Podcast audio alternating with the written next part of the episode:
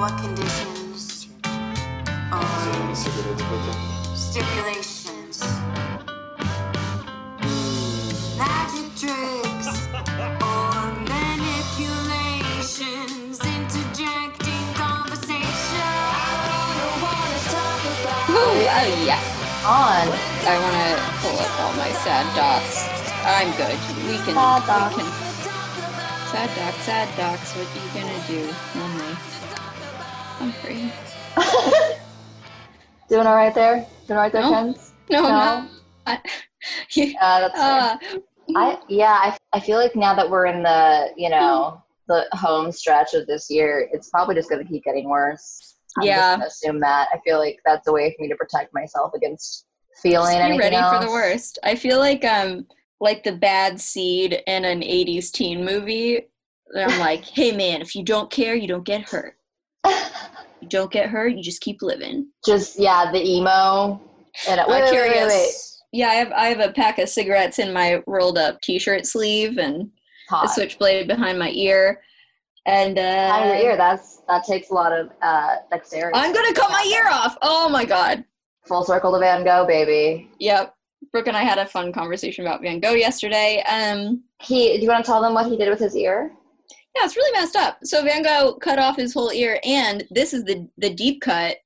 No pun intended. Uh, He gave That pun it. was absolutely intended. Don't even lie about it. It was when it started coming out of my mouth. Um, but I got there all by myself. so Van Gogh went to his favorite brothel and asked for Rachel and gave her his ear and was like, "Please take this and remember me." Do you want to tell them the best part? What that she fainted or that it was the whole cabbage? Or that Rachel was 16? Oh yeah, Rachel was sixteen. Yeah. Uh, Van Gogh man uh, cut off his whole ear and then took it to a 16 year old. Weird move. And she, uh, I And she don't think fainted. she kept it, which is uh, fair enough, I guess We talked about this, and I would have kept it. yeah. I would have kept it. I, I would have put it in like a shadow box on my wall, and people came over and were like, "What's that?" I'm like, "Oh, that's an ear." Oh, funny you should ask. Yeah. I, I would try to do the whole, didn't they like grow a human ear on the back of a mouse? I would just try Yeah. to start that all by myself. Grow just like sew it on the there and be like, maybe Oh. it'll attach if That would I be a cool tax pray during hard enough. project. You can pretend it was the original. Uh, And you're the artist. I'm Turn the back around on artist. So, and this is exceedingly persuasive, and I'm Mackenzie Brennan, and I uh, still crying. I'm Brooke Rogers. I don't cry anymore. That's true. I'm I feel try it. nothing. Bless. Oh, that was such a stifled sneeze. I don't sneeze out loud. That's weakness. I That's just, true. I just, uh, I hold it in like everything else. Pain is weakness Um, leaving the body. Uh, you- so I feel inferior, as I will for the rest of this generation. Um, thanks Uh, to Do you want to, Um, yeah, you want to mention what we're talking about today? Oh God. Well, yeah. I mean, first, I want to reiterate a major thank you to John Asher for being on last week. Um, yeah, that was, and the response and the responses amazing, that we yeah. got were so validating and i sent them all to him and it's just been such a nice process to you know learn about this with brooke and have her be part of figuring all this nonsense out and to gain a new family member and you know we're always for better or worse we are forced into situations where we have no choice but to learn to be vulnerable and it has uh, served us as a nice silver lining. So I really appreciate everybody being with with me and us for that and with him. So that I would be remiss not to mention that Mhm. and my thanks. And, And thanks everyone to him was very too. kind, and yeah, thank you to John Asher. So lovely. Um, what a it, it's it's really nice in times like this, as we will find as the episode goes on, um, to be reminded that a lot of good people are out there and they're still fighting in their own way, even if that means being a good person for years on end, in spite of all the shit that you're put through, and and continuing to grow. That sometimes is all it takes, and it's really important. Yeah. Um, so that said, I, that might give a hint that fucking Justice Ginsburg is dead. Long live Justice Ginsburg. We mentioned this obviously in the first part of the last episode, but Yeah. uh, we wanted to dig into her legacy and why she Yeah. meant so much. I feel like she became sort of a an icon that where everyone kind of knew who she was and knew she was important, but Yeah.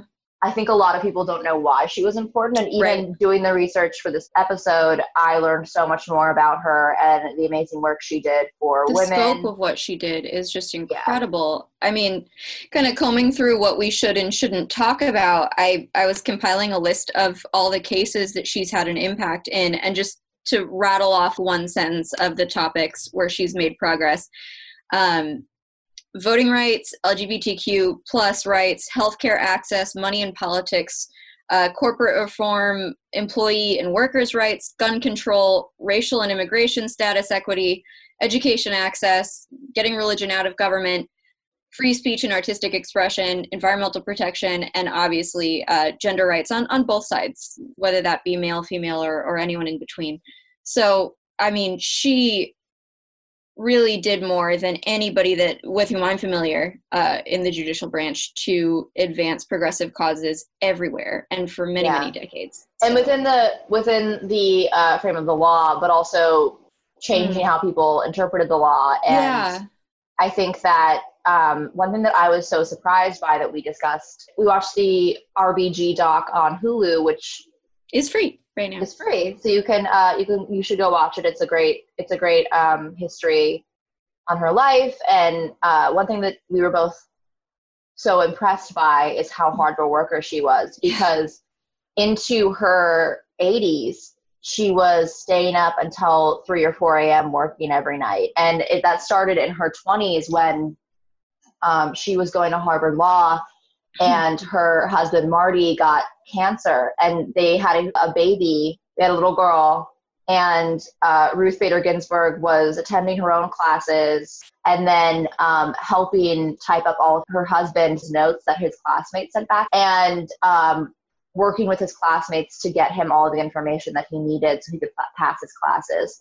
So and she said that she was getting two hours of sleep at this time and that kind of work ethic went all the way throughout her life to um, to- into her 80s where she was working all night present, yeah. I mean, Yeah. till now, till the very end. yeah she was an incredibly hard worker um, and not one to speak about herself at all she by all accounts she was very um, by all accounts she was very reserved and um, really let her intelligence show through her work was just very much very quiet and a- deep thinker and with a good sense of humor once it came out. Like, yeah just a, a warm and and very real self-effacing sense of humor. It was just n- nice when you could see it documented. Um, No, absolutely, and I think that again, this doc does that so well because Mhm. um, they. I think they showed her a clip from SNL,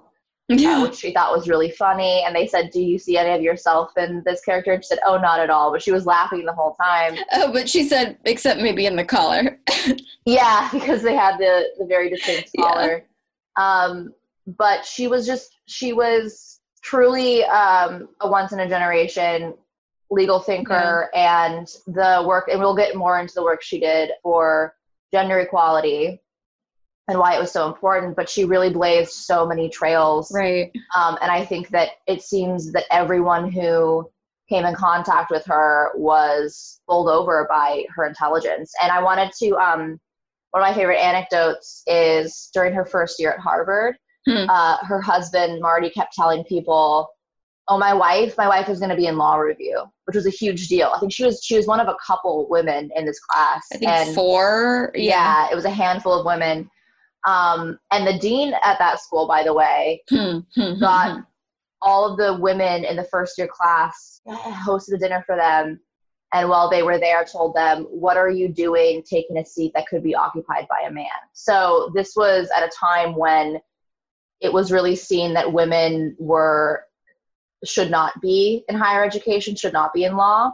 So just the backbone and the fortitude that it takes to exist in that kind of culture at the time is incredibly impressive and she was And fighting an uphill battle I would add that, you know, even though it was so much more obvious then, she really dedicated her life to fighting the ways that it insidiously and practically comes into effect. Things like protections for pregnancy, um, yeah equal wages, stuff like that, that it seems so clear cut then in a way that can seem remote. and yet especially now as we face down the changes in the court um, there are so many things that she did to to chip away at the practical effect that now we still are facing and and facing walking backwards. So goddamn. Yeah, the, the there are so many stories of uh, cases that she took and argued hmm uh, really if I don't remember, oh she argued very persuasively. I think that it said that she won five out of the six cases that she argued in front of the supreme court. On Jen, yeah yeah. Is that right? Yeah. Mhm. um, and these were supreme courts that were mostly white upper class men Yeah. who were captivated by her because she was such a persuasive arguer. And so she knew there's- how to tailor it. She was very strategic long term. Incredibly incredibly smart in how she tailored arguments. Um, some would say shrewd in the best way just very understood it's how she should present uh, her arguments uh, including she there was a case where a father was trying to access social security um, payout Reed after Reed. he after Reed versus Reed after he uh, lost his wife during child uh, his wife died during childbirth. He was raising his son by himself and he realized that social security benefits for parents were only accessible to mothers. And they went before the court and they won. Not only did that cement the fact that she truly cared about gender equality and could explain why uh, sexism negatively affects men as well. men, right. Um, and how but- feminism benefits men. Yes. something that yeah. Uh, and, and this was i believe during the 70s yeah. So this is early um, 70s this is these are cases that were at the time pretty unheard of that she was that sh I mean the the obviously the situations were very common but no one was fighting for these causes no one was taking these up Um, and then so she later was- got to cite the precedent that she herself created as as the arguing attorney um, as Supreme Court precedent on which she relied as a justice, which um, I can imagine would be so satisfying and it's really fun. Sounds too trite, but but fun to watch that trajectory when you look at the VMI opinion, which is what we're going to focus on today. uh, there was one case Frontiero versus Richardson uh, in 1973 yeah do you want to explain the background of the case at all I don't want to sorry I don't want to Uh, boy. Okay, so I'm kind of going off of memory, but if memory serves, um, it was somebody, a woman in the Air Force. I want to say, is that accurate? I yes believe she was. in the Air Force Okay, it was a woman in the Air Force, and she, um, some sort of benefits weren't accessible to her, whereas they were for her male colleagues, and so that she wasn't getting housing benefits Okay, okay. So, uh, as with so many of these things, uh, the Lily Ledbetter case as well, which is an example of, of a case where Ginsburg actually, quote unquote, lost uh, as a justice and was in the dissent, but then spurred legislation that Obama and, and that Congress passed. But uh, as with so many, you know, the female plaintiff in this case realized, like, wait a second, my uh, my male colleagues are getting this benefit, and the only reason that I'm not is that I'm a woman. And so uh, pursued the case, obviously, and it got to the point that uh, Ginsburg argued it for the Supreme Court in the early 70s. And um, this is another one that will be cited in the VMI case, which is in the 90s and when Ginsburg was actually on the Supreme Court. Uh, but there was a, a quote from her oral argument in that case that she found to be pivotal and, and has still is resonant today, resonant to so many causes. I, I think it really illustrates equity. It was a quote from uh, Sarah Grimke, who was a feminist activist, and the quote itself I ask no favor for my sex. All I ask of our brethren is that they take their feet off our necks. which is such a beautiful way of um, Hmm. encapsulating what the fight for true equality is about, which is that uh, when Ginsburg was fighting at, for these um, decisions to be passed, when she was arguing in favor of these decisions, what she really was doing was asking that uh, barriers be removed for women and in Yeah. some cases men based on antiquated ideas of gender roles, and um, that that comes up in the VMI decision as well. Yeah, and you can see how that kind of reasoning uh, really transcends the specific gender or sex based classification because you can see how it could apply to to sexual orientation or race or disability status that there are so many things where it's like uh, and and that she herself applied to those classifications as well where it's just illustrating that things are not equal right now. So can you just stop actively putting us further down on the totem pole than than we are? And uh, so yeah the, obviously there's so many stories about her out there right now and and better equipped uh, storytellers to recount them uh, Nina Totenberg, especially from NPR, she had a great interview with her one on one. They they became friends over the decades because Nina Totenberg covered the Supreme Court for NPR, and um, they ended up just having a really nice friendship. And it's been so touching to see Nina Totenberg's tributes and coverage kind of at once uh, in the wake of of RBG's passing. And um, before we get into the actual case, God damn it, it's such a loss. It's it, and Brooke, you and I have talked so much about how the focus on the future, which is so real and so necessary right now, and kind of the nature of the beast with a Supreme Court justice dying, we really haven't gotten a chance, an adequate chance to think about and mourn the person, the jurist, uh, Justice Ginsburg herself.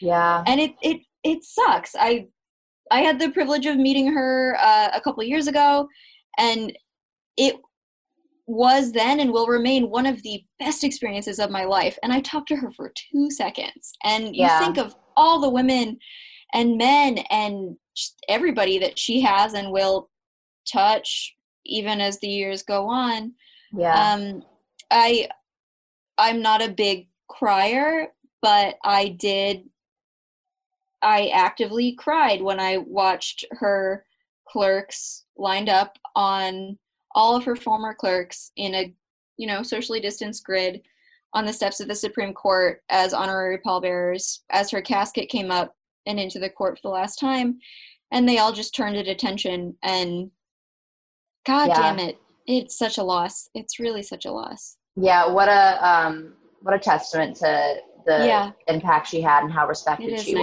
was. Yeah because I think that's I think that's something that was sort of lost in a lot of the discourse about her for the later years of her life was that um, as much as like the notorious R- RBG thing, Hmm. as much as it's fun, and I think that like I think she liked it, so that's all that really matters. I think she uh, in the documentary. it, it Yeah, absolutely. publicize her yeah sh- I think that uh, in the documentary they mentioned that she used to send notorious RBG shirts to her friends and like former Yes. colleagues. she's I like did you get my christmas present hilarious. But in all of that, as she was sort of made into, um, you know, this this uh, symbol of um, feminism on the court, so much of the actual work she did, um, even though I think it's great that she was rec- recognized in that way, I there. I don't think most people, because even I didn't really understand until I started digging more. yeah I don't think most people understand how much was owed to her just as women. Um, and you, see and honestly a a lot. lot of groups i mean because she also voting rights racial equality Absolutely. yeah First, there were a lot of decisions that she contributed to or authored that are extremely important to um, the to human rights in general, but especially as in the fight for gender equality, and again in the way that it affects men negatively negatively as well. Mhm. but women especially um, she just she was uh, the mind behind so many landmark cases yeah. that really shaped the world we live in today. Uh, and we're, And I- we're going to talk about one of them in a second. Yeah and, and the best way to wrap this up maybe uh, to add some much needed hope to it was that the rabbi who spoke at her funeral who noted that was a female rabbi and she's married to a former clerk of, of justice ginsburg's. Oh i Um, know that. yeah but she she had noted that her own role would not have been contemplated when ginsburg's career started and Yeah. that there's so much owing that people don't even realize owes. But she also said that you know ginsburg was very well known especially towards the the latter half of her career for her dissents when she was on a, a more conservative court which god if we only knew. Um, but that her dissents as some of the dissents written about segregation and slavery were um, even when the majority of the court was not so enlightened at the time that her dissents will hopefully be the actual guide for majority opinions down the line that this will Yeah. be the direction that progress takes and we will refer back to her to see what kind of reasoning we can rely on for future precedent so all is not lost and um it will yeah we'll focus on the vmi case for today Do you want to explain why the VMI case not only not only is it an important case? Why um, don't you? From a legal point of view. Okay. because i'm Uh, so aligned with it i don't yeah So the VMI case, um, it's uh, the let me. What is the actual t- legal title of it? Uh, it's us versus virginia Okay. Uh, we US actually use it in our in our um our show credits because our cover art is from that case and our what we will mention. Uh, we'll get to it eventually, but uh, our name, exceedingly persuasive, comes from this case, and I we've referenced that before, um, but we'll we'll expand on that as Mhm. well. But it's uh, it's sort of meaningful to us in that way as well. yeah Um, so, U.S. versus Virginia. The um, background of this case was that this college in Virginia, the Virginia Military Institute, was a men's-only college. Um, a state I believe too. the is- yeah, so it received state funding. It wasn't a private college. Private colleges obviously can choose whether or not they uh, allow members of the opposite sex, as long as they don't really uh, receive any uh, Right. federal funding. Not opposite sex. They- can choose whether or not they um, single sex education yeah, they have yeah offer single sex education as long as they don't receive federal funding. So uh, this case specifically, sorry, let me just pull up my notes on it. Um, it's relatively recent i 95 i want to say Yeah, this was uh, the Virginia Military Institute was the last Hmm. uh, federally funded Hmm. university in the state that only allowed uh, single sex education. And the reasoning for that was that um, men men needed to be with other dudes only because at that age from you know 18 to 22 they are a ball of hormones and they're angry and they're um, aggressive and they need someone to whip them inherently inherently aggressive great great argument for men see this is know- again like how it's such a disservice to men as well because it's like- exactly like, just seriously? painting them as animalistic Yeah. you know loose cannons incorrigible yeah. Even in the most to be whipped into disciplinarian environment of a military school it's like but they still can't handle it if they see lady. Right, and it's the so the the the college in arguing that they should be able to keep their single sex status was saying that um, first of all their first their first argument was first of all women don't even want to come here. It's too hard. It's the, and if they if they the did curriculum's they, too tough. That we're, we're it. Yeah we're we're too hard on our students. It's too aggressive. I think the actual term they kept using the adversative method? Adversative method um, they you know they don't they don't even want to come here. And yes. We're very delicate. We do if we get yelled at um you know i get period cramps if i get yelled at. So think about think about bear that in mind. You really want to Yeah. you really want to mess i will period all-male all over everything. college by get taking your have to do a uterus in there. Um, so they talked so- about they also talked about privacy concerns. They're like what are we going to do? Because there's so much um what i read as like weird semi-erotic like we like to maybe kind of I don't know abusive if they like shower together or if they're like, were- I'm privacy's like, going to be a problem yeah, I don't know. They never What really expanded doing? on privacy, which is so. I'm like, so you can't get separate bunks for the men and women if that's what you're worried about. Also, See, but that people like are gay. I don't know how to tell you this. There are gay people who definitely even if you don't ask even if they don't tell back then uh hate to tell you I don't know what to, yeah, they, they- exist. So they are definitely in these schools. unless so you're many challenges everybody up in a different bunk. Yeah. yeah. So, so say you want like, is it really hard that hard to just build a separate bunk? I, I guess it is. I guess it's completely undoable. Well, so, if it's a post hoc rationalization of bigotry, uh, you know, Right. your arguments aren't going to be great. but the problem was that uh, VMI offered an education that um, really assisted the students who went there, meaning that Yeah. a lot of them went on to um, be engineers. Uh, they were they were quote unquote they were training them to be quote unquote civilian soldiers, which every fiber of my being hates that term. Everything about that freaks me out. I don't like it. But apparently, some people are attracted to that. But yeah, you know what? it doesn't have to be every woman. It doesn't have to be most women. And I know that you and I both talked about this. Like, yeah, it's not all women. It's not all men who want to do this. But Hashtag not all women want to go to VMI, but some of them do. Um, but there was the obviously an education at VMI could really benefit its graduates because a lot of them were going on to be politicians, again, Yeah. engineers. Uh, they, would, they were going on to have successful careers in the military. a great alumni VMI, network, a great a alumni lot of money. yeah, a lot of um, just you would be able to tap into um, a a whole group of people who would be able to help you along in your career. So in some ways, it became kind of this boys' club that pushed men, um, that really Mhm. propelled men into success, And women Yeah. didn't have an equivalent sort of opportunity. and women weren't allowed in. So there was this high school student who decided she wanted to go to VMI, and she applied and was denied based on her gender. So, and there were other women who also had wanted to attend and were denied uh, admission. Yeah, something like 350 in the couple years prior to the suit. so this was something that women wanted to go to the- school.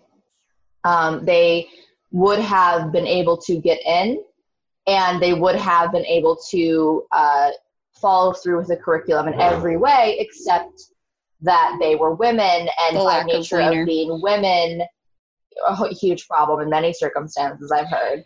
Um, and uh, by nature of being Absolutely. women, they were kept out because uh, the school was concerned about what it would do to the men if women were allowed in. And um, but just to say off the bat that these were women who could satisfy the physical requirements, that there was no adjustment made or requested of the same standards being applied. Uh, Uh, really, the Annie Oakley "Anything You Can Do, I Can Do Better" song in action, which, or at least anything you can do, I can do just as well. But Mm-hmm. because they were women, because they had the misfortune of being born with a uterus, which really tough, sucks I will for say. everybody. but all really, we should get more advantages for that because That's we deal with lot. It's not. It's not an additive. but- we have awesome coping skills because of it. um, and they were so they were kept out just by nature of of their gender. Um, and as Mackenzie said, could meet every requirement, the physical requirements, um, the intellectual requirements. Mhm. They could pass the tests. They the the only thing keeping them out was their gender. And one of the arguments that was made um, against expanding the education to include women was that well, most women wouldn't want to be here. Yeah, And- wouldn't either. Ginsburg made the argument uh, against this opinion, or, or against this. She um, Ginsburg Countered. uh, yeah, counter this opinion by saying that, um, well, I think we can agree that a lot of men wouldn't want to be in this environment either, but clearly some women do, and It's they should be about allowed in. Majority uh, of folks.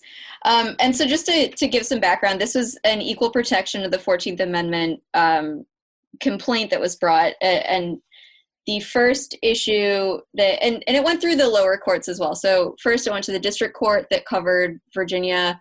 Um, and then it went up to the circuit court, which would be the step below the Supreme Court. And they they had differing opinions uh, slightly. They, there's a lot of like nuanced minutia that that came out differently. Uh, the bottom line is that there were two issues. First of all, did the very fact of a state-funded institution having a single-sex education school with uh, unique opportunities, so no equivalent for women with the the same, you know, it, it kind of mirrors the whole segregation separate but equal is inherently unequal um, that there was no vwil that was comparably beneficial to women And could you explain VWIL because we haven't mentioned that yet? Oh yeah, so so essentially like Virginia Women's Institute of something or other. I don't know what the actual acronym was for, but it, it was a proposed alternative. It's like, but what if we make a little ladies' school? But it wasn't the same. Uh, they didn't use the same methods. They obviously didn't have the same connections that a century plus old boys' club institution in Virginia had. Uh, they didn't have the same endowment. They didn't have the same professors. They didn't have anything comparable and they didn't even really try because it was proposed only as a remedy to the lawsuit um, at, at the lower levels of the court It was meant to satisfy um, the stipulation that they needed to create uh, a quote unquote separate but equal uh, Kinda, school yeah. for women where they th- it was po- supposed to be a remedy where they could put okay kind of shove it off and be like okay women want to want this access to this education? Fine.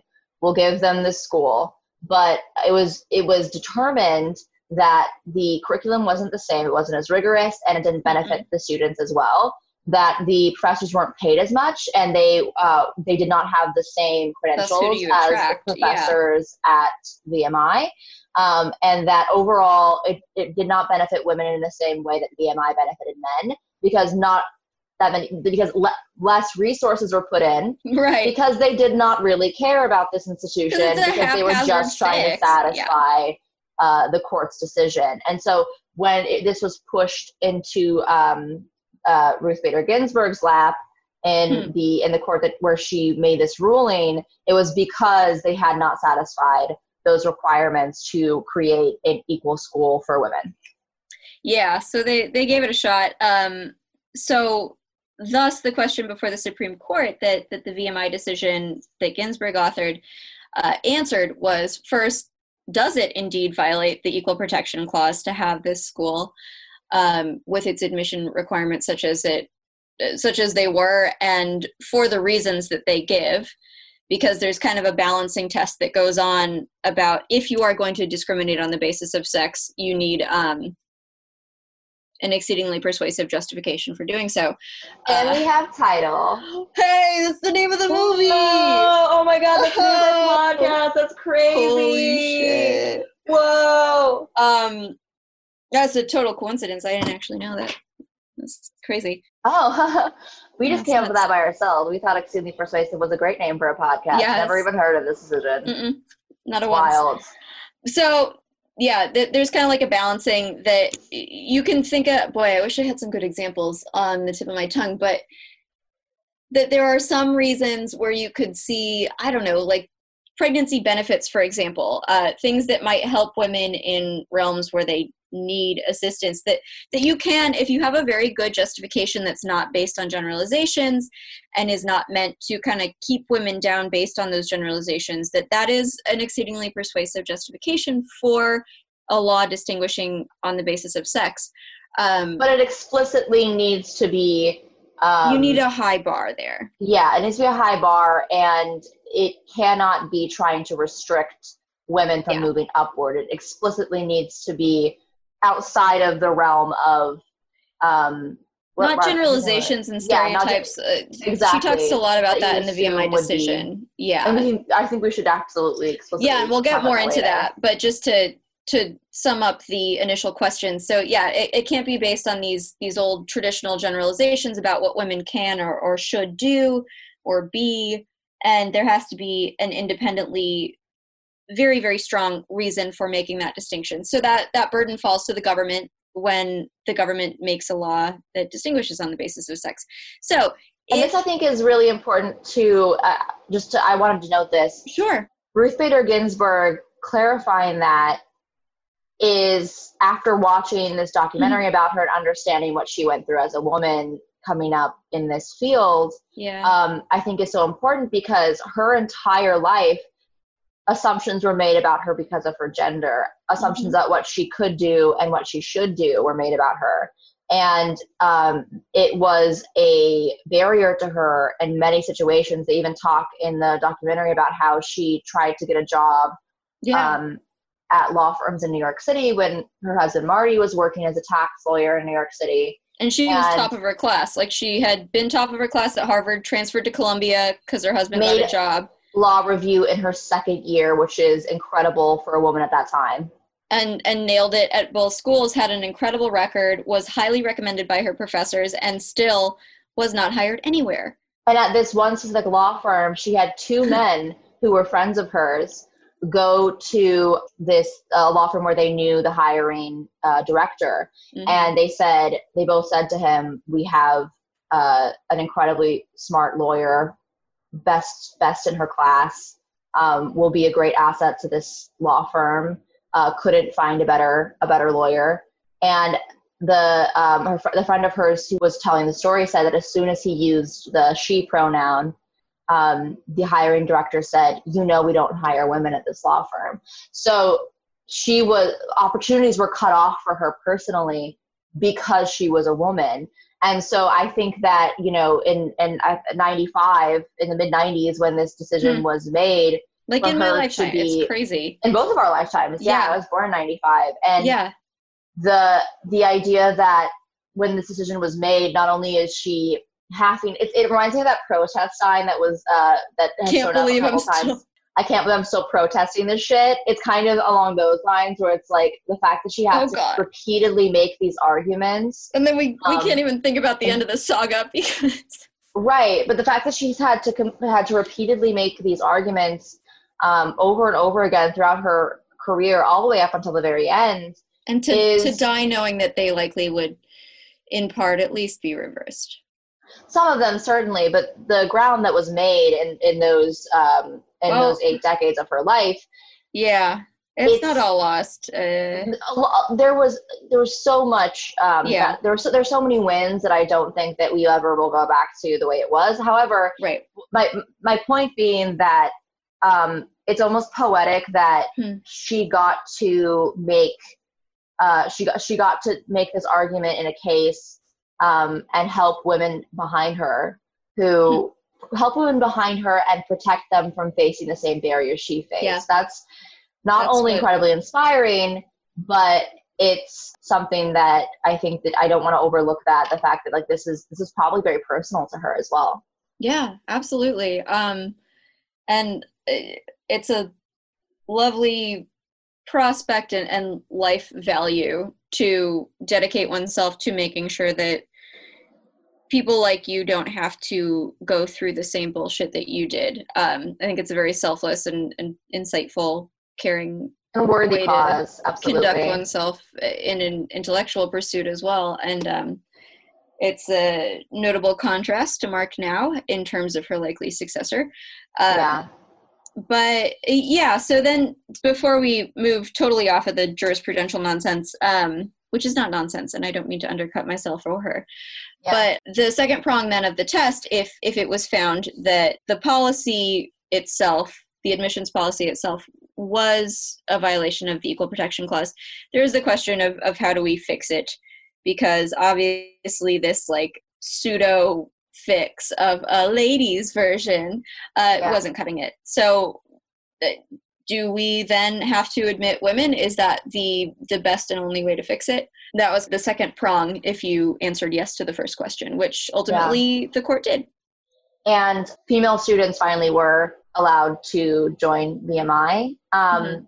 They, I, I believe that they were still a minority Oh a yeah. long time, maybe still even now Yeah, it's relatively in the classes, but in the document. Sorry, I keep going back to this doc. You guys just need to No, watch it. yeah, but it's, in it's case a you don't, yeah, I'll, it's a good ex- I'll describe a few more uh, stories from this, but in the documentary, Ruth Bader Ginsburg, first of all, she had a photo of um, one of the more recent classes of women who had graduated from VMI, and she was pointing them out and saying, oh, you know, a couple of them went on to be engineers, a couple of them went into military service, uh, a couple of them became, like this, she just basically saying, like, oh, these all these women went on to do really amazing things. and an incredibly thoughtful person to know that. Like you think of the station that she was at in her career, and to Yeah. know who these people who are affected by my decision and and I what think they're it was doing now. very important to her, absolutely. Yeah. Um, but there was a, a story from one of the first women who she was she was in the first class of women who were uh,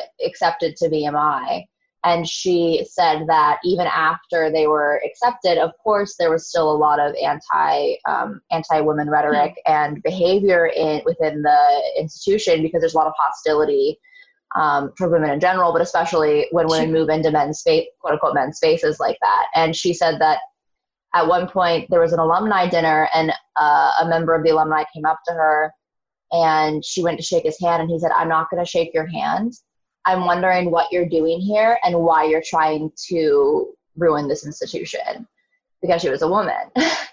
so and she did this- indeed break it by just existing. You know, we see that now. obviously her her mere presence completely destroyed this, which I think It's like that's a flimsy ass institution.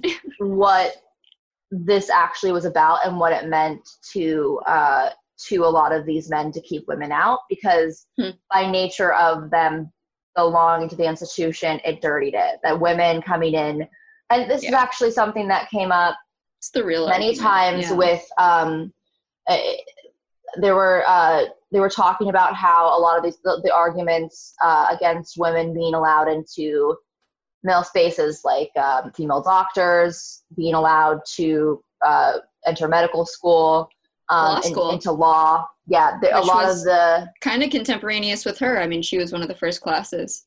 No, absolutely. Um, I, the arguments that are made against it usually are not. Sometimes it's women can't do this, so or it's not their place. More often than not, it's this institution will no longer be attractive to men if we allow women in. Uh, this institution will no longer be taken seriously if we allow women in and that it will detract from men's education if we allow women in that either standards will have to be lowered or the fact that women's bodies are in that environment will distract them and it's like so the it's dress very code argument. It's like men Exactly. simply men in law or medical school or you know this prestigious military institution simply cannot handle themselves if they see the skin of a woman nearby to them.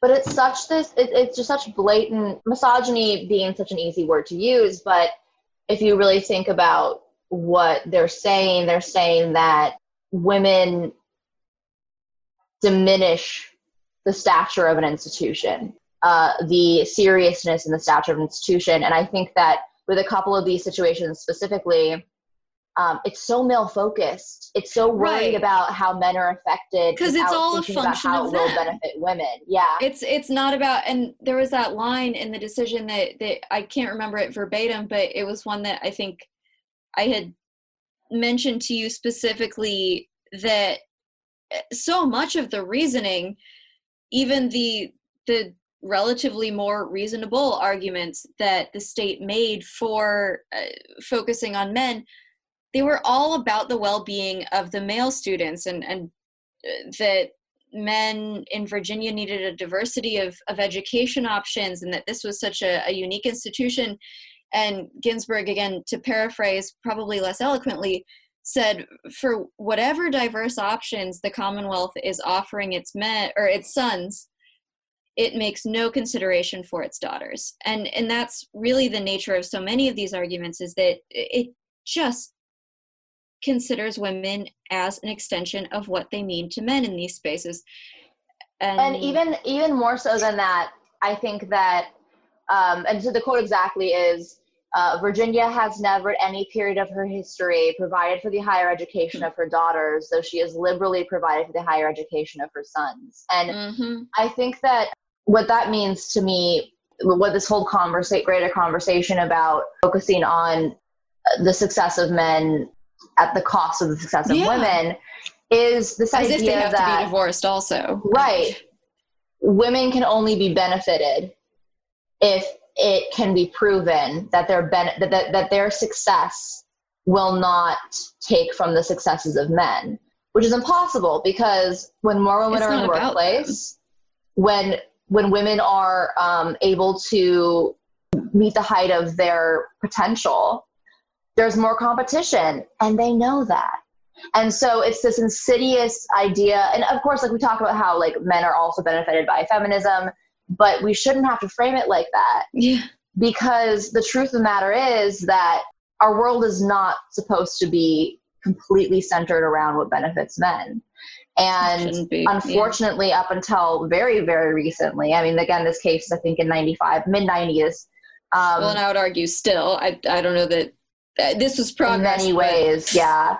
Um, but this this idea that men are the main concern and they're and i think that like this is a total sub conversation that i have um, i think that a lot of conservative or at least like a a lot of ultra conservative viewpoints that place men in a position where they um, they can't pursue non-traditional career Mm. paths or they you know stay-at-home dads are always kind of Yeah. side-eyed there are so many situations where um, men are hurt in the structure that we exist in as well and i don't mean to diminish that at all because i think that is an actual real problem Well, actually, VMI cites to uh, Supreme Court precedent that was Mississippi Women's College, I believe, which to condense it was a, a nursing college that didn't admit men. And so it was a similar strategy to that that Ginsburg used, um, but essentially saying that a traditionally female career path, which you still hear with male nurses, it's still a, kind of an acceptable punchline, but that excluding men because that, that what they were inherently less nurturing. Uh, Yeah, I think was one of the arguments. Yeah. and again it's as, as ginsburg brings up over and over again Mhm. it's these antiquated ideas of what gender is supposed to look like and what gender roles men and women are supposed to fill and i Yeah. think that um and that it becomes a self-fulfilling prophecy too which she Mhm. notes that if you Yeah. restrict people enough yeah you're damn right they're not going to be nurturing if you don't raise them to be nurturing and nobody teaches them to be yeah honestly go go read any one of her opinions or segments therefrom because uh, whether they be majority or, or dissenting um, some of her dissents are are often just as if not more powerful. Like shelby county versus holder which is the voting rights act which um, you know i love the getting rid of an umbrella.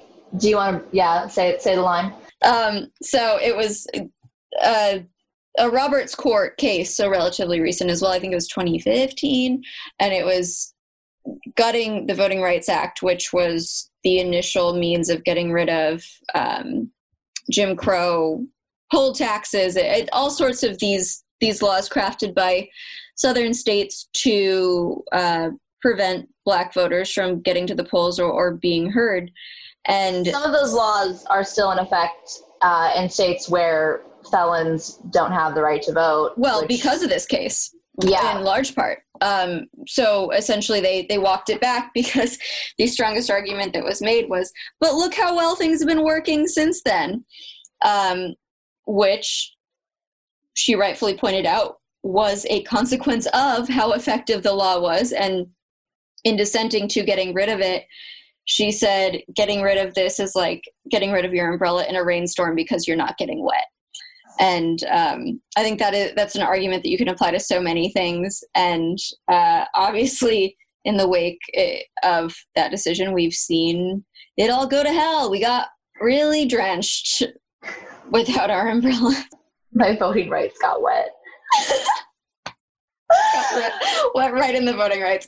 The- Do are like life lessons from Ginsburg, I guess. so do you want I, I think that you have some very uh, Yeah. meaningful quotes from her I don't Uh, even know that they're they're quotes per se. I don't know that they're verbatim, but I feel like I keep reminding myself of a lot of lessons and trying to incorporate and then reincorporate because nobody's perfect and I lose track of them. It's it requires a lot of discipline and emotional maturity to actually apply them um, in both personal and professional contexts. But there were some really good lessons about how she advocated and how she lived her life. And i think that one that a lot of you have probably heard but i really urge you to think about it is to fight in a way that leads others to join you. So fight for what you believe in but fight in a way that leads others to want to join you. And i think that a lot of people it, it's so easy to fire things. Often god knows a lot of us are really angry right now um, and for good reason. justifiably and i, I, I yeah think for really good reason there are so many situations in which um, anger is righteous and it is good and i think that in certain situations um, showing anger is the right thing to do but there are a lot of circumstances in which we can you know honey attracts more flies than You, vinegar. you catch more, yeah.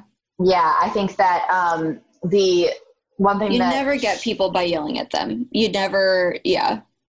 And sometimes yelling makes a point, and that point needs to be made. However, if you're trying to But what's your end goal? Yeah, like it- w- I I think that that the righteousness of anger is certainly true and valid, but the way that I try to apply it to myself is do I think that I am furthering the cause by doing this yelling? It's not am I right because usually certainly in my mind I am, but are they on my side now because I yelled? Am I making progress? I don't know that you you often are and it's an argument to be made but i would really challenge people to ask themselves what their end goal is um, absolutely. and to be Yeah. strategic about it and so that I think, in my opinion, there there is absolutely a time and a place for for yelling. There's absolutely a time and a place for showing anger. And, Sure, and, and the um, time and a place being the lesson that, that Yeah, you absolutely. can absolutely do it with people and in contexts that just allow you to vent that feeling and to channel your rage into something more constructive but i mean she did say that that anger and regret are wasted emotions just get the job done the the idea that I think for her saying like anger is maybe not a productive emotion in a lot of situations, she really portrayed that in her Yeah. personal life. I know that she said she made a hell of a lot of progress so it's a hard absolutely. equation to question yeah Um, she was asked about how she responded to sexist men on the court, either Mhm. ridiculing or belittling or not understanding her argument.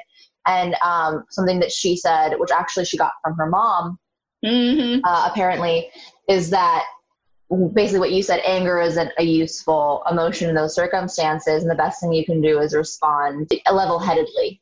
Mm-hmm. Because it's it's obviously it's so easy for us to lean into that feeling. I am one of the angriest people I know, and a lot of people who know me would not describe me as that. Um, uh, and I think that the more control you have over your own emotions and channeling it, and at least being able to, and then measured way if it's useful, um, it's a, it's a lesson that we don't get as much as maybe we should these days because so many things can be very um, instant gratification in the way that we Yeah.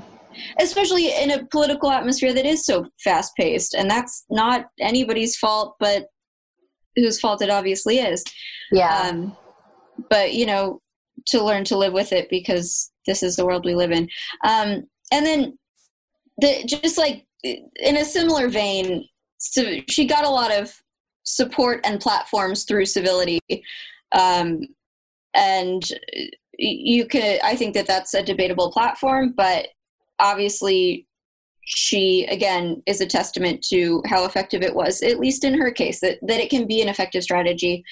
Um, and that she made was very successful at making very radical change and Yeah. hopefully some lasting change so it's worth And listening to She said that lasting change is often incremental, and that was very true in her case. That yeah uh, she worked over her entire career, starting in her early 20s, Crazy. to make small changes. Step. She was very methodical about it. She was and super resilient smart god damn yeah to accept losses when they came, but also Yes. she got some big wins. And but it was it was it was step by step moving forward. and i think getting up at, off your ass when you are knocked down like the yeah, she lost a lot personally and professionally and so Keep going. resilient. Yeah. Mhm. so uh now we got to move on. Uh, we got to move on to um, what's happening now with the courts. Nope. So, uh, Judge Amy Coney Barrett was nominated. The nomination will likely, I believe, that her confirmation process starts October 12th. it's predicted too by republicans Predicted too? they they technically have to do a lot of uh investigation beforehand but she also was approved to the seventh circuit which was a federal approval process uh recently so presumably a lot of that research has been done She's already been vetted. Um, the one thing that I think it kind of goes without saying that the rules were changed from 2016 when Merrick Garland was blocked from the confirmation process because the argument was that he it was too close to the election. Uh, we are I now believe it was far about closer. 250 days out. It was yeah, it was months out. We are now um about I- a month. well, yeah, about a month away from the elections, a little a little over. And the rules now have changed because that's what they do, because that's how politics works now.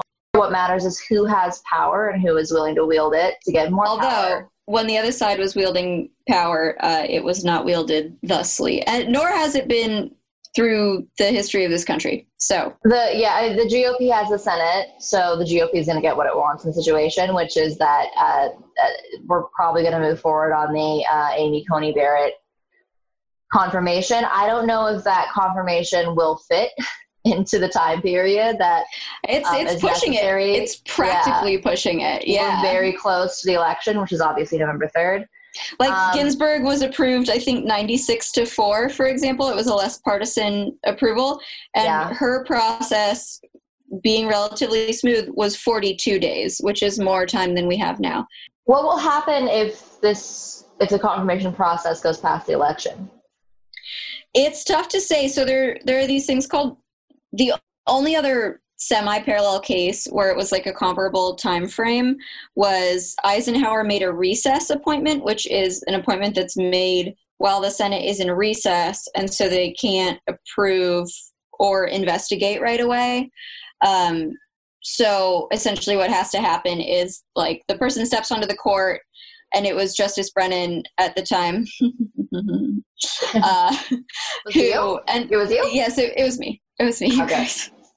and he actually was the one who wrote the Roe v. Wade decision, but uh, not a very controversial pick for what it's worth. Um, but they serve until the Senate can approve, like within the next year, like before the end of the next term. Um, but that only has happened once with Justice Brennan.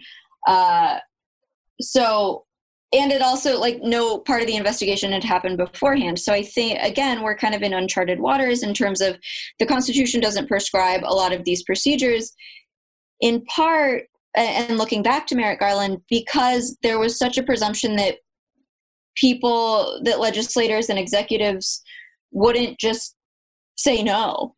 So merrick garland th- there was nothing at all in the constitution or in precedent that said you get to just shirk your duty and refuse to hear it if you decide you don't want to and so there's no real remedy in place for if that Which happens so so true of so many. We've talked about this before, Yeah. but of so many parts of the Trump administration where they It's just so brazen. there's no procedure in place to prevent this from happening because no one has tried it before. because nobody was just like nope Yeah, i see that it says that textually that i have to do this no yeah, so there's there's no remedy for it because it's no one has it's just so absurd passed like off norms in the way that he has. yeah um, Um, which it, it also shows you when people say things like constitutional crisis um, i i don't think it's hyperbole because we're awfully close to it just doesn't matter anymore Yeah, uh, so I,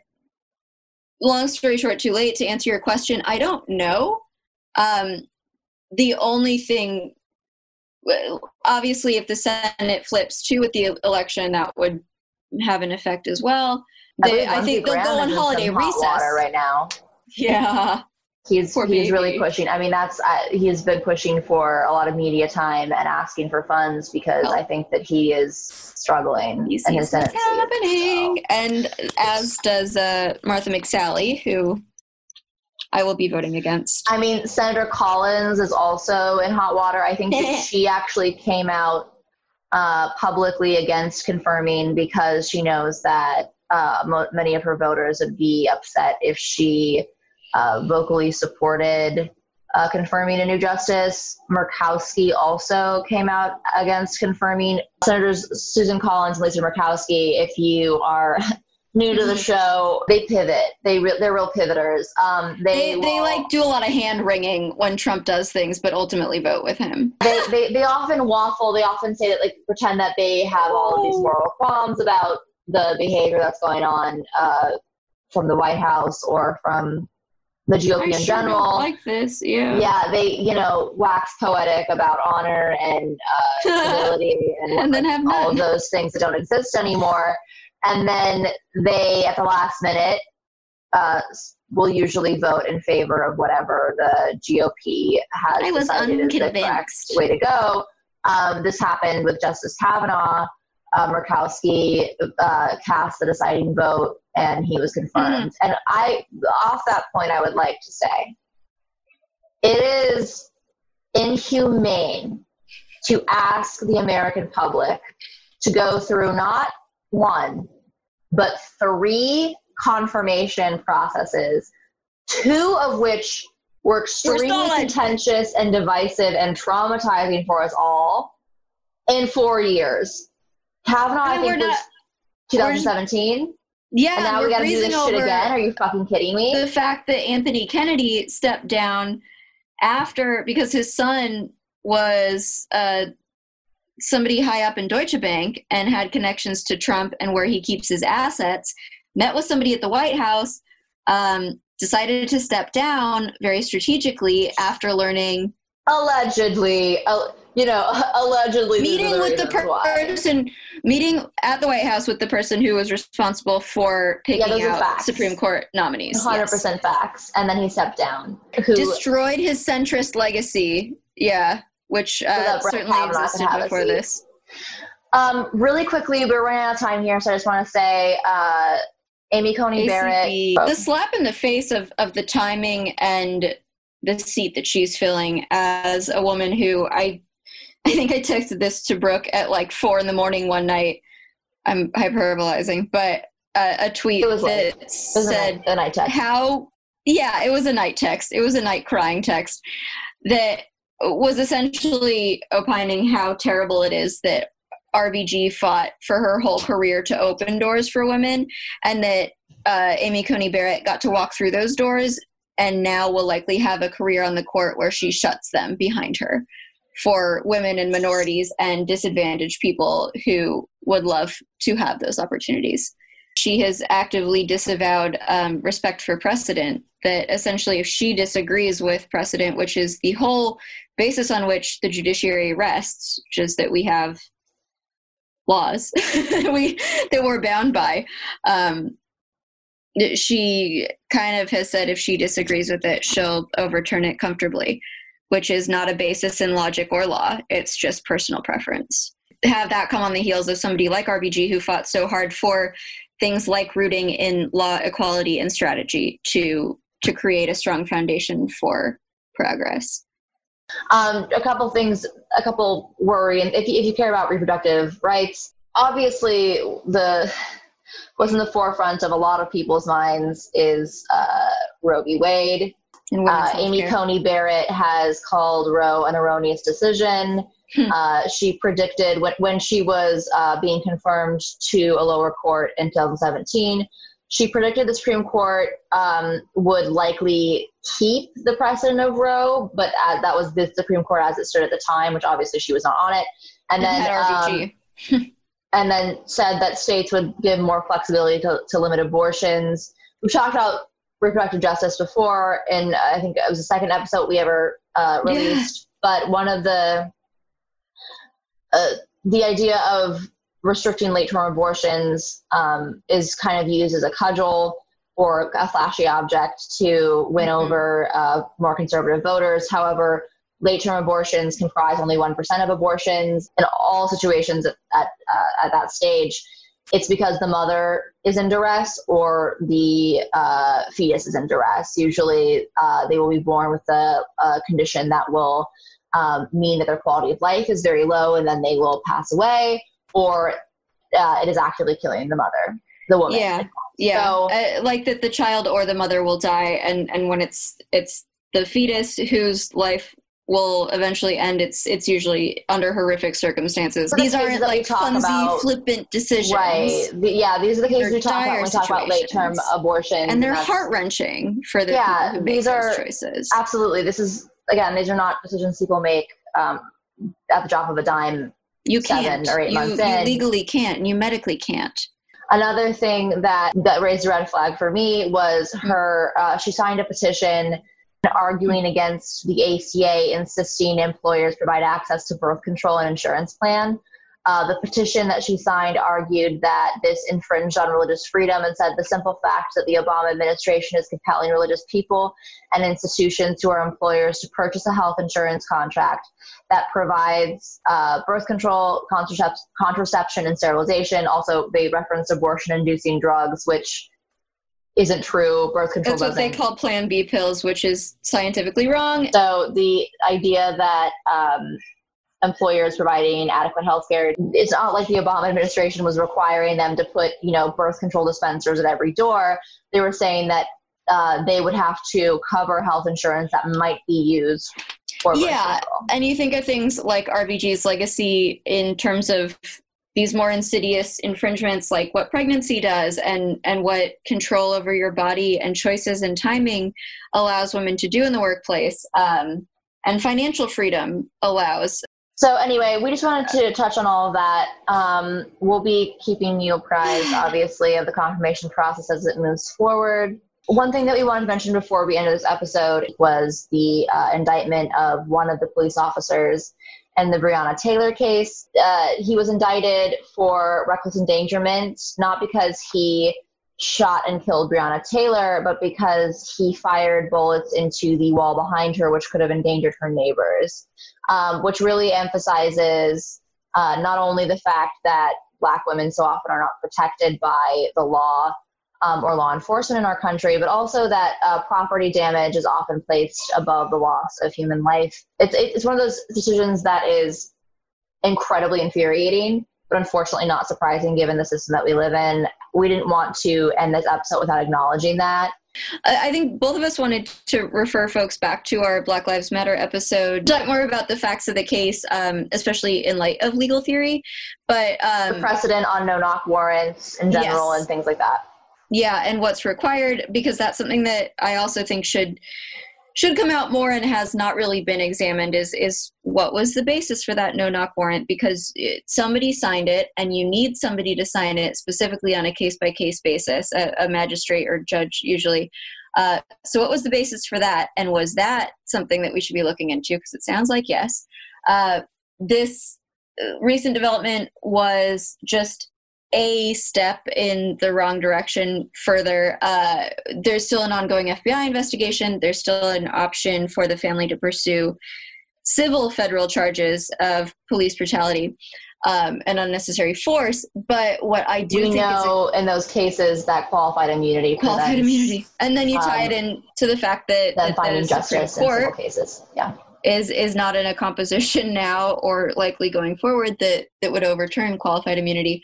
But the one thing that i think would be very useful in terms of the most recent development with uh, the indictment and lack thereof is uh, finding out and it's really uncommon for transcripts of, of grand jury testimonies to be publicized and, and released to the public uh, but in this case, I really wonder because the prosecutor for the state is also somebody who is allied with the police. And that's always going to be the case. And in cases like this, that's going to be a pretty big conflict of interest, especially if we're in Mitch McConnell's state. Um, so I'm I'm very curious at what the grand jury was given to work with. We know that the indictment didn't even use Breonna Taylor's name, which is pretty telling on how they framed the case to begin with. And I, I It's feel so potentially, disrespectful. I mean, so just even from a human point of view, it's just like yeah, the fact that so she wasn't even acknowledged Yeah. in this indictment is so disrespectful to her and her family. And she and also wasn't wonder. mentioned on the police report when she, Right. a victim the night of. And it makes me wonder what the grand jury was even given because the fact that they indicted the one police officer for anything, whereas a lot of people do see that, um, and understandably so, as like a wow, that's really fucked up.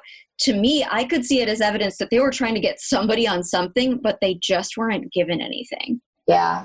And I think that that's very possible if the state is controlling the narrative that the grand jury gets. Um, This could be a problem with how the prosecutor presented the case and not Yep. the grand jury itself. yep, yep, yep. Um, and so, yeah, releasing the transcripts that's- could be helpful. that's a good thing to advocate for at this point. Um, who knows how far it would get anyone, but in terms of what a very useful next step would be, I think that's one.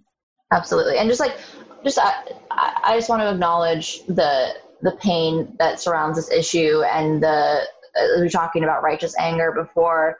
Um, the very righteous anger from people who, from everyone who cares about criminal justice reform and the lives of, um, of especially Black women who are so often overlooked in cases Yeah. like this. And um, just this is a this is this hurts. And I think Yeah. that um, It's blow after blow these days. the campaign for for justice for her um, not only was like nationwide, but especially in that city, there was so much passion behind it and um, so much understanding that a lot rode on it. That a lot of like this this this case specifically meant a lot. Um, and I think that the the fact that they impose the curfew, it's it's such an authoritarian reaction to Yeah. people's righteous anger. Um, that no, you don't even you don't even get to have an emotional response to this. You don't even get to Yeah. vocalize your disapproval of our choice. And Where's the line? Like, where do you- absolutely, Well, Uh, okay, we're ending it on a positive note, though. We promised this. um, to end on a happy note. What was our happy note? God damn it, we had one. We are, I think, Brooke, we're in consensus about this opinion. Yeah, that that, that um. So the, if you were on Twitter at all during uh Or watching the RBG's services. the news, yeah, watching services, you saw Ruth Bader Ginsburg's personal trainer, a teddy bear of a man, A go in front of her casket, himbo. her emotional support himbo, as it were. Um, go in front of her casket and do like five push-ups in front of her casket. And a lot of people made fun of him, and I just want to say, trainer? you leave that man alone. He is grieving. Get the fuck off his back. this like he just wanted to do push-ups with RBG one more That time. was their Let relationship. First of all, we have always been and will always be a pro himbo podcast. We're going on record with that. Himbo And- rights. Himbo rights he was just trying to um, show through his love language, which apparently is push-ups, uh, that he cared about RBG, Yeah, right. and I, and he's gonna miss her. No shaming the the personal trainer of RBG in this house. Thank you. I'm gonna go do a plank, maybe, or maybe not. Maybe I'll go to bed, but maybe I will do a plank. You can All right. find me on the on the thing on the socials at BKE Rogers on Twitter. You can find me at uh, Brooke Angeline on Instagram. Um, I am on Instagram at MKZ Joy Brennan. On Twitter, I made my first viral tweet, which was really anticlimactic. And good and for you. in support of Maricopa County Attorney candidate Julie Gunnigle. Gunnigle. I'm gonna look up how to pronounce it. I'll believe anything Um, you say. Honestly, I don't know at all. whatever go vote for her if you're registered in the same state and county i am um but yeah so my twitter is uh fuck what is it oh get me to a nunnery but the two is the number two still and boy we will miss you justice ruth bader ginsburg uh that's that Thank and you for, unironically, thank you for your service. thank you for your lifetime of service and you guys keep fighting i know it feels really fucking helpless right now but i'm with you brooks with you we're all doing it and sometimes we have to take a day to be sad and then you get off your ass again Yeah, uh, there was actually something that you sent me that I thought was really insightful. It was a quote right after RBG died. Someone said, um, "Hope was a discipline." I think that's very true. yes Um, Yes. Pessimism feels good right now, and turning everything off feels good. But um, optimism pushes you forward and keeps you fighting for what the future that you want and the world that you want. And um, also in times like this, when you are feeling really low, just like lean on the people around you and your community. Remember that a lot Yeah. of good work gets done at a community level. And um, and it re-inspires you to have the support of people around you absolutely. Um. I think I'm about to order a margarita off Seamless. So that's, Ew. that's what going to do. I fully support that and himbos. All right, good night, Margarita pictures. That's exciting. Maybe I'll do that. Bye, guys. Help.